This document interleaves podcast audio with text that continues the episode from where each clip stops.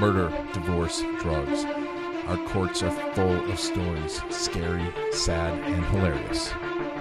Most are tales stranger than fiction.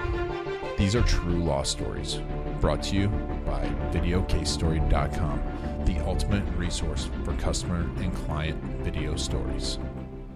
All right, we're going to talk Florida Man on this True Law Stories. I've got Kris Parker with Hendry Parker.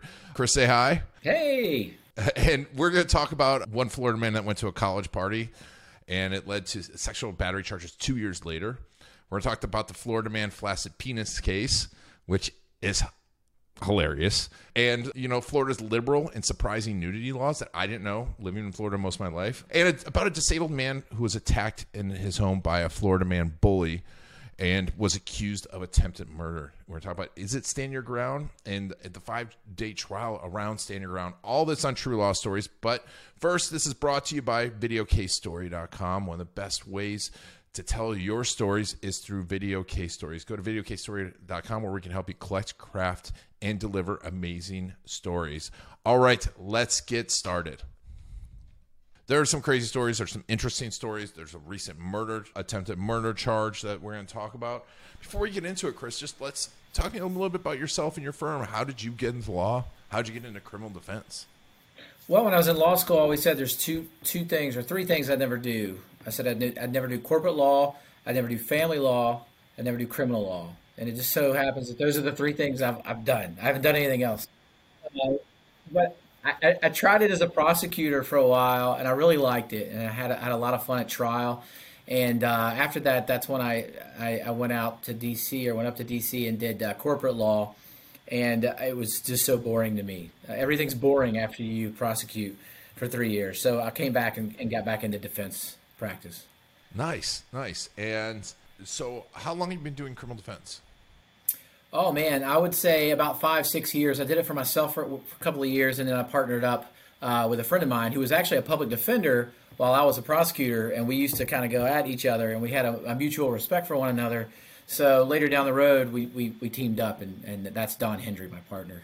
That's really cool. That's a cool story. You don't hear that often, but you know, it's usually you're both on the same side or both were prosecutors together, but not one with opposite sides. That's really, really cool. So you've got these crazy stories. I think the last one we want to get into is the recent attempted murder. But when you were a prosecutor, you had some crazy, crazy stories. One about a singer at singer's son at UCF. Actually, I was a defense attorney at that point. That wasn't too long ago. Yeah, that was a defense case. We had a famous country singer who I won't mention his name, but his son was a bit of a partier, and I like to have a good time. Guilty here too, you know, in college, and spent a lot of time over at UCF. He had actually gone to school in Daytona Beach, the aviation school over there, and not a lot of girls over there. So UCF, a little different. So he would come over and hang out at UCF. I went out with his buddies one night, met a girl. They had all had several drinks. They go back to his friend's place because he didn't live there. And the two of them, you know, they have a good time. The facts were that, you know, they go back to his friend's apartment alone while his buddy stayed at the club and had a good time. And when the friends came home, she took to one of his buddies as well. And they went down and had a good time in his car. The next day or later, let's say later that night, the guys take her home very late at night. They watch her go into her dorm. She wakes up the next day and realizes that she had intercourse. And she panics. She doesn't know what to do. She ends up going to student health, and they verify that she did have intercourse. And so the police are called because she has no memory of any of this. And DNA is taken. They track one of the people's DNA as one of the students who was actually my client's roommate, and they arrest him and charge him with sexual battery. Our guy, he doesn't get arrested because his DNA is not in the system. A couple of years later, he ends up getting in trouble for something else in Florida, and they took his DNA, and then boom, 2 years later, they have a match for the girl at UCF. And so they go up to Tennessee and bring him down, end up arresting him here in Florida on sexual battery charges. And, you know, these were two people who were having a good time. The only problem was only, you know, one remembered it. And since she didn't remember it, the state moved forward with charges of battery. And we're never really clear on what their theory of the case was, but it seemed as if that they thought that these two guys had both had intercourse with the victim at the same time, which is simply not what happened. That case didn't go to trial. Our client ended up playing out short of trial, but that was one that we really were looking forward to going on because we felt that it had a lot of jury appeal. And how do you defend a case like that? Because these are cases are, you know, we've talked about them a lot on this show, and they're sensitive cases, obviously. And right now, you know, it's more guilty until proven innocent, right, yeah. On these types of cases? Yeah, it does seem like that, unfortunately. He was able to bond out, so, you know, during the entire time, you know, he was able to be free. He wasn't in jail waiting trial for 2 years. But that's just because his family is wealthy and he has money. And but, you know, if that weren't the case, he would sat in jail for a very long time because the bond was so high. You know, another thing is he was able to plead to this case and probably be okay because of his name and his family's wealth, but... you know, the co-defendant, I don't know if that's the case or not. I know he pled as well, but you talk about a hit to your record. I mean, to be a sexual predator and a convicted felon over consensual sex is, you know, that's a life sentence in itself. Yeah, it is. I mean, and even the accusations, right? Because even if you're completely innocent, just the accusation doesn't get taken off the internet, does it? No, not at all. And a lot of the damage has already been done. However, it could have been a lot worse. You know, he didn't have to do jail time as part of his plea agreement. But, you know, at the end of the day, you really hate to see your client plea to anything that makes them a life sex offender in the state of Florida. Oh, it's so scary. It's so scary, you know. I have a kid, you know, I have a son, and I'm like, oh, man. You get nervous about them being out there. It's like, just let me lock you in the room till you're like 30. Yes, it is a totally different world than when you and I went to college. There's a totally different world, and we have to teach our young people, and it's a good thing. You know, it's a good thing that that there are repercussions for your actions in certain situations. However, sometimes, you know, I think we always tend to overstep with a knee-jerk reaction, and I think there's a lot of gray area. And this case presented one of those unique situations where, you know, was this consensual? And just because someone may or may not have a memory of it, does that make it wrong for them to have consented? And how is someone supposed to know when someone's going to lose their memory? So there's a lot of aspects for a jury to consider in a case like that. Exactly. Yeah, it's crazy because it's like, I mean, could have hit her head, right? And you don't know what caused the memory loss. Well, you know, there was a long walk home from the bar, and that, you know, kind of tells me that she was good enough, you know, at least aware enough, and she had her faculties control of her faculties enough to walk about three quarters of a mile, walk up a set of steps. So, you know, to me, it's different than carrying someone out of a bar. And I know there's some area in between those two. But to say that he is supposed to know that she is in a position where she's unable to consent is a tough ask for a kid who's, you know, 19, 20, 21 years old. I know. It's like nowadays, I mean, they have apps for that now, right? Like, here, sign the app. It's crazy. It is crazy. And you're just seeing a lot more of that, aren't you? We are, yeah, and especially on college campuses. And a lot of them, you know, for good reason. There are people who prey on those who are incapacitated on college campuses, and that's unacceptable. You know, you can't overstep, and you have to realize that these are kids, and that kids are out there exploring. They're making poor decisions, and should sometimes a poor decision cost you the rest of your life? Because if it did, I can speak for myself. I would be buried under the jail. There's no doubt about that. All right. So speaking on a lighter note about, I guess this is a sex episode. Well, the first parts of it, you had an argument over flaccidity. I don't know if that's a word, but I'm going to use it. Flaccidity. That was a show on Fox, wasn't it? I think I saw it. Flaccidity. You know, I hope that I'm not. We around here we call it the flaccid penis case, and I hope this is not my legacy, if I even have a legacy. I don't want people talking about my name 80 years from now attached to this case. But it is kind of funny because, you know, when you first start taking cases as a defense attorney, you're not real particular about the ones you take.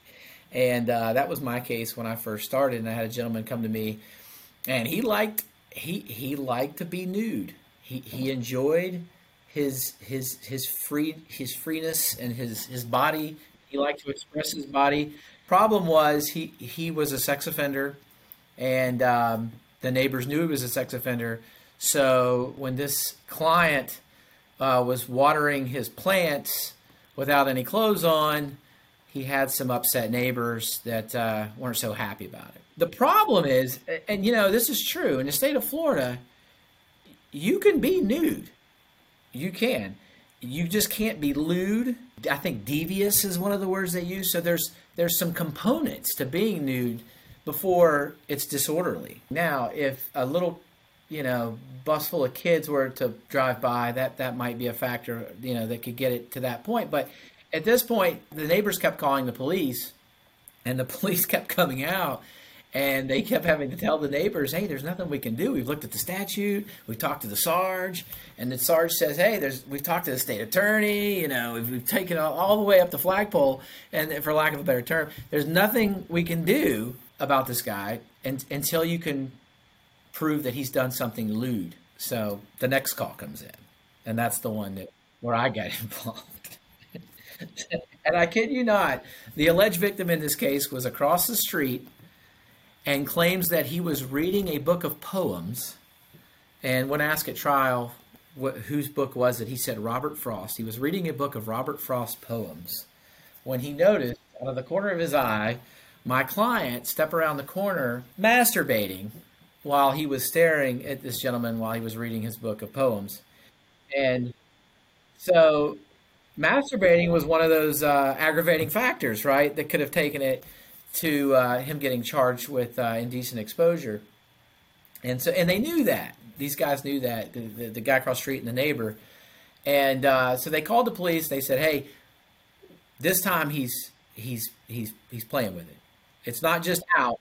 He's got it in his hand, and he's manipulating it while he's looking at me. So they said, well, that, you know, that's enough. So they came out. And it should also be mentioned that he came over with a video to record him as well. And while he's recording, our client in his nude version tells him to go away because they were standing on his sidewalk in front of his house recording him, and he was saying go away, but he was naked. So you could see that he was naked, and it was very grainy footage. But at some point, you could stop the still shot. And there it is in all of its glory, the star of the show, my client's member. And the trial hinged on whether or not the penis was flaccid or erect, because this was just seconds after he said he had been manipulating it. So here we are in a court full of taxpayer, you know, jury members, taxpayer court. And we have a still shot up on the big screen of the big TV paid for by taxpayer dollars, arguing as to whether or not the penis is flaccid or it's erect. And so that's what closing arguments came down to is, you know, you've seen a lot of penises, folks. And this penis right here is not an erect penis. We had a very tight-laced judge, and she is not one for nonsense. But every time I see her, she just kind of snickers now and just kind of shakes her head and laughs. But I thought we defended our guy very well. I mean, we had a great strategy. I tried to come up with like a Johnny Cochran rhyme about the flaccid penis. If it's not erect, you can't convict. I mean, there was a lot of different ideas. But the jury came back in 2 hours. We had them out 2 hours, but they were guilty. I mean, you know, it's what would you do as a juror? The guy didn't mind, you know. He's like, I think the judge ended up giving him what the state offered to him before trial anyway, which is very fair because a lot of times our clients get kind of punished for going to trial. But I think he ended up doing 30 to 60 days in county, and he said, that's a cinch. That's easy time. I've got a question though. Is the filming of someone in their yard, is that allowed? I mean, are you really allowed to do that? Well, he was filming from the sidewalk. So if you're in your front yard, you really don't have a expectation of privacy. You know, if you walk into someone's house and you start filming them, I think, you know, obviously it's a different thing, or even in their backyard maybe. But there has to be that expectation of privacy. Awesome. So we're going to take a quick short break. And when we come back, we're going to talk about your recent big case that you had, and I want to talk all about that. But first, we'll be right back after this message from our sponsor. All right, we're back. I've got Kris Parker. You know, if you missed that first half, there's some funny stuff. There's some scary stuff. But now we're going to talk. It's an attempted murder case, right, that you just had? Yeah, a very interesting case out of Pasco County, which is kind of the capital of, like, Florida Man, you know. A lot of the Florida Man cases you see come out of Pasco County. Very Florida-like facts. You have a couple who were married, but these weren't your typical Pasco County couple. I mean, they lived in Lutz, which is really close to Hillsborough County. Our client, the male, was an engineer, civil engineer. And his wife is a physicist, and they had gotten a divorce. He had brain cancer and suffered 9 brain surgeries, and so he was kind of just a small portion of what he used to be, you know. And so things didn't work out. They had a 3-year-old child. She left the home, went to move in with her new boyfriend, who was a family friend, by the way. And then she wanted some time sharing. So a few months after she'd moved out, she petitioned the family court in Pasco County for some time sharing. And back in March of 2018, on the day in question, the judge said, go pick up the boy today, but you got to have him back on Friday, because she hadn't seen him in a while. So she goes over to the home to pick up her son from my client's house. My client's there living with his mom. His mom takes care of him because he's fully disabled. My client answers the door and pushes the bag out to the door for the young boy. But his mom felt like it wasn't enough. She kind of shook the bag and she said, this is not enough. He needs more than this. So she barges her way into the home. And she goes into the bedroom and she brings her boyfriend with her, who is a very big man. Very imposing, a former bouncer in South Tampa. He comes into the house with him, and so at this point it becomes a precarious situation, because you've got the estranged wife, her new paramour, mom, my client, and his 3-year-old boy. And then to make things even, well, at this point Michael starts to record because he knows it's a precarious situation. And to make things even worse, the new boyfriend begins insulting and saying terrible things to my client. He starts talking about, I'm going to take your kid, I'm going to show him how to be a man. He starts insulting his father, my client's father, who was a homosexual. Just all the vulnerabilities that this guy has, he was attacking. It was a classic bully behavior, right? But my client stayed calm. His mom stayed calm. They followed him around the house with the phone. And he kept saying things to try to provoke my client, but it wasn't working. And then he tells the wife, Bill is the guy that comes over, the new boyfriend. He tells the wife, go search the house, go look for all of your things while you're here, you know. And it becomes kind of territorial almost. And my client's telling them that they're not welcome to be there. So fast forward, time goes by, it's all on videotape, and they're finally ready to leave after being there for several minutes in the house. And as my client is hugging his child goodbye, he has the phone in his hand, and all of a sudden, hell kind of breaks loose. His phone appears to be grabbed, and then the phone starts shaking. Watching it on the video, you just see the screen start shaking, and you hear some screaming. And what it appears is that his estranged wife took the phone from him and grabbed it. He reached to grab it back, and when he reached to grab it back from her, that's when the new boyfriend pounced on him. And Michael, being a cancer patient who survived 9 brain surgeries, plus he can barely see, has terrible hypertropia. His eyes are looking different ways. He gets pounced, and he gets thrown to the ground. And at this point, the phone goes down, and you can't see anything else. You can just hear it.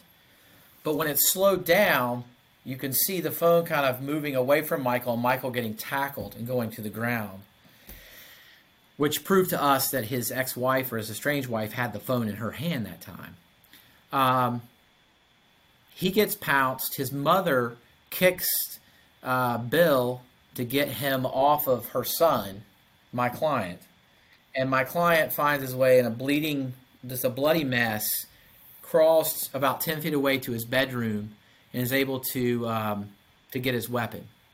And at that point, he walks out of the doorway and is about 10 feet away. And that's the consensus, is he was about 10 feet away from Bill. And when he comes out of the bedroom, he aims the gun, and his testimony is that Bill lunged towards him. He ends up firing 4 shots over a period of about 11 to 12 seconds. And finally, Bill makes his way around the house and out the door. 3 shots connected, which is not bad for a guy with terrible vision. But he caught one in the back of the shoulder right here. And he says that was the first shot. And the alleged victim also says that he was facing my client when he was hit by that shot. So if you look at the point of entry being right here, which is considered a back shot, because if you take a line and you draw it down your body, down the seam of your pants, anything behind that's a back shot. And we always think of that as a cowardly shot, right? But what if I'm coming at you and I'm leaning like this, and you shoot me right here? That's a back shot, but you're lunging towards me. And it's sort of amazing how flexible the human body can be in distressful times. And we had a gentleman named Massad Ayoob, who is a firearms expert, who came in and testified about this. But the shots and the wounds to the alleged victim were consistent with him coming forward like this, like Michael said he did. And then he had another shot that went in here and came out here, which is also consistent with someone who's coming towards you. And we demonstrated all that in court. And the last shot went through the back here and out the other side. So it just kind of skimmed his back fat, for lack of a better. That's not a medical term, but it went through the side of his back and came out. He was a big, big guy. And he got out. The last shot went through the door. That shot was problematic because we have to prove that our client's in reasonable fear of his life. And the last shot you could hear kind of it went with the door slamming shut, and then you hear the last fire. So was the last shot meant to kill? And was he aiming it at the alleged victim? And if he was he in reasonable fear for his life as the gentleman was running out? So here we have a guy who shot someone technically in the back 3 times and then put one in the door as he was leaving. And the whole time on the video, you can hear the audio of this man who is smug as all hell before the shots started firing, now is screaming like a young girl running out of the house, which, you know, so would I if I was being shot at in close quarters like that.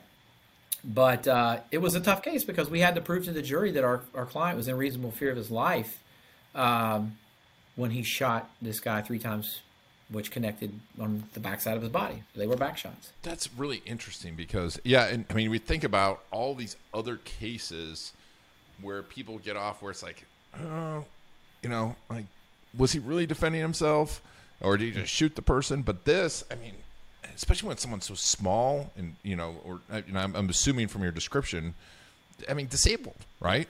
And was just beaten in his own home. So the fact that it was in his house, did that have anything to play? Does that have any type of play into this?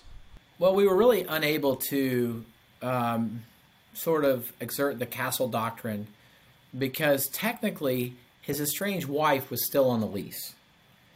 And the argument was that she had a legal right to be in the house and invite her new boyfriend into the house with her. But this was a classic stand your ground case. And, you know, there are a lot of opinions about stand your ground and, you know, there are some good ones, there's some bad ones, but there have been some good decisions on stand your ground. There have been some bad ones. But this may be the one where I saw that they really got it right, because my client was a victim in this case, and I think the jury saw it that way. The way the state was trying to frame it was that my client attacked his estranged wife, and when all that commotion went on with her grabbing his phone, they charged him with domestic battery for going at her. And if we could pull the rug out and show that he didn't commit domestic battery, he was trying to retrieve his property that she had just snatched from him, then we could show there was a defense to that. And if there's no domestic battery, then it's a chain reaction. Now Bill has no right to tackle him, and he has the right to defend himself in his house. So that's sort of what we did at the trial, was we pulled the rug out from the video on the domestic battery charge by slowing it down and showing that she took the phone from him and he was trying to get it back. Oh my gosh. So how long did the trial last? 5 days. We were there Monday morning, picked a jury, started going on Tuesday, and then ended on Friday. Throughout that point, what were your feelings? Like, did you ever feel like, oh, this isn't going to work? Or were you like, was there a point where you're like, oh, we've got this? Yeah. You know, honestly, it kind of progressed throughout the week. When we selected our jury, I felt really good about it. You know, if you're picking a jury for someone who defended themselves in their house with a gun, personally, I want some gun-friendly people on there. And that's what was talked about, was people who are going to be very sympathetic to self-defense with a firearm, regardless of where the shots hit. And once the people who would understand that once the firing started, it was going to have to be the threat was going to have to be extinguished until it was totally gone. That there's no stopping to say, oh, wait, seems like now you're not a threat anymore. Oh, wait, you're a threat again. Now you're not a threat again. Like, they know that once it starts, it doesn't stop. And so when we were able to select a jury of those, what we felt like were those types of people, we felt pretty good. We felt like we had gained momentum throughout the rest of the time. And, you know, the state's star witness in that case, they said was the video, but it had to be the victim. And the victim had the likability of cancer. I mean, he was terrible. I mean, he was a completely different person on the video than he was on the stand. And we highlighted that in the closing. We had a video Bill versus witness Stan William. And we highlighted the differences between the two people. And, you know, with those problems the state had, you know, we felt pretty good. And the jury was only out for an hour, which, you know, yeah. I think the flaccid penis was 2 hours. So if you're taking notes, this one was 1 hour. Yeah. Oh, man. So, I mean, Obviously, what were you feeling when the jury went out? Felt good. Felt really good about the close. I did the close myself, and so almost 2 hours of just kind of highlighting different areas. It didn't feel like 2 hours because you know, you're putting the entire trial in summation and highlighting your points, and we felt really good. I can't speak for my partner. I can't speak for my client. But I know that I felt really good. And then when the bailiffs called us back in 1 hour, it felt even better, because usually that means that's good news for a defense. Yeah. Oh, yeah. When you see that 1 hour, you're like, oh, yeah, that's good. I mean, I don't think they could have read the jury instructions in an hour. I mean, they were this thick. You know, you had a ton of different jury instructions. It took us probably 2 or 3 hours to go through with the judge before we even sent the jury out. But, yeah, I think that they knew what they wanted to do when they went back there. Wow. Now, how'd that feel when you heard not guilty? Oh, it's awesome. There's no feeling like it in any other law that I've ever, or anything I've ever done, honestly. It's just exhilarating. You know, the gentleman beside me had his whole life, you know, and that's good. To be able to walk him out to his car and see him off and know he never has. For 5 years, he had to worry about this. For 5 years. And 5 years, the weight of the entire state of Florida was on his back. And that's got to take years off of someone's life. I mean, it's stressful to me. I can't imagine how stressful it was to him.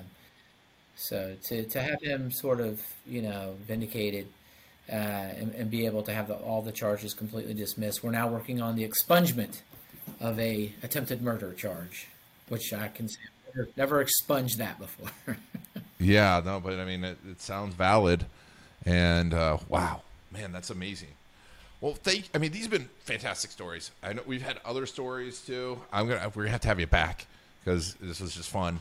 But Kris, you know, if you tell us about the types of cases you handle. Obviously, criminal defense, but tell us about the types of cases you handle and how we get in touch with you if someone needs your help in the Tampa area. Yeah, absolutely. I'm with Hendry and Parker. My partner Don Hendry and I practice criminal defense law. We also practice family law, divorces, child custody matters, all the good stuff. So only the stuff that is hard and you don't get paid quite as much is what we've just somehow decided to do. But we enjoy it. There's never a boring day, and that's what kind of keeps us going. But yeah, criminal defense, family law, and a little bit of personal injury as well. We can be contacted through our website at HendryParker.com, and that's HendryParker.com. And we're open 24 hours. We're available 24 hours at 727-205-5555. Awesome. Awesome. We'll put links to all that, of course, in the show notes if you're watching this on YouTube. Also, we'll put a link to their Facebook page. You can follow them on Facebook. But Kris, thank you so much for being on True Law Stories and sharing these amazing stories. Thank you, Ian. I appreciate it. It's been fun. Awesome. And thank you for taking Kris and I on your journey. This has been Ian Garlick and True Law Stories. True Law Stories has been brought to you by VideoCaseStory.com. Testimonials stink. No one wants to watch a testimonial or read a case study. You need video case stories for your business. Go to VideoCaseStory.com to learn more.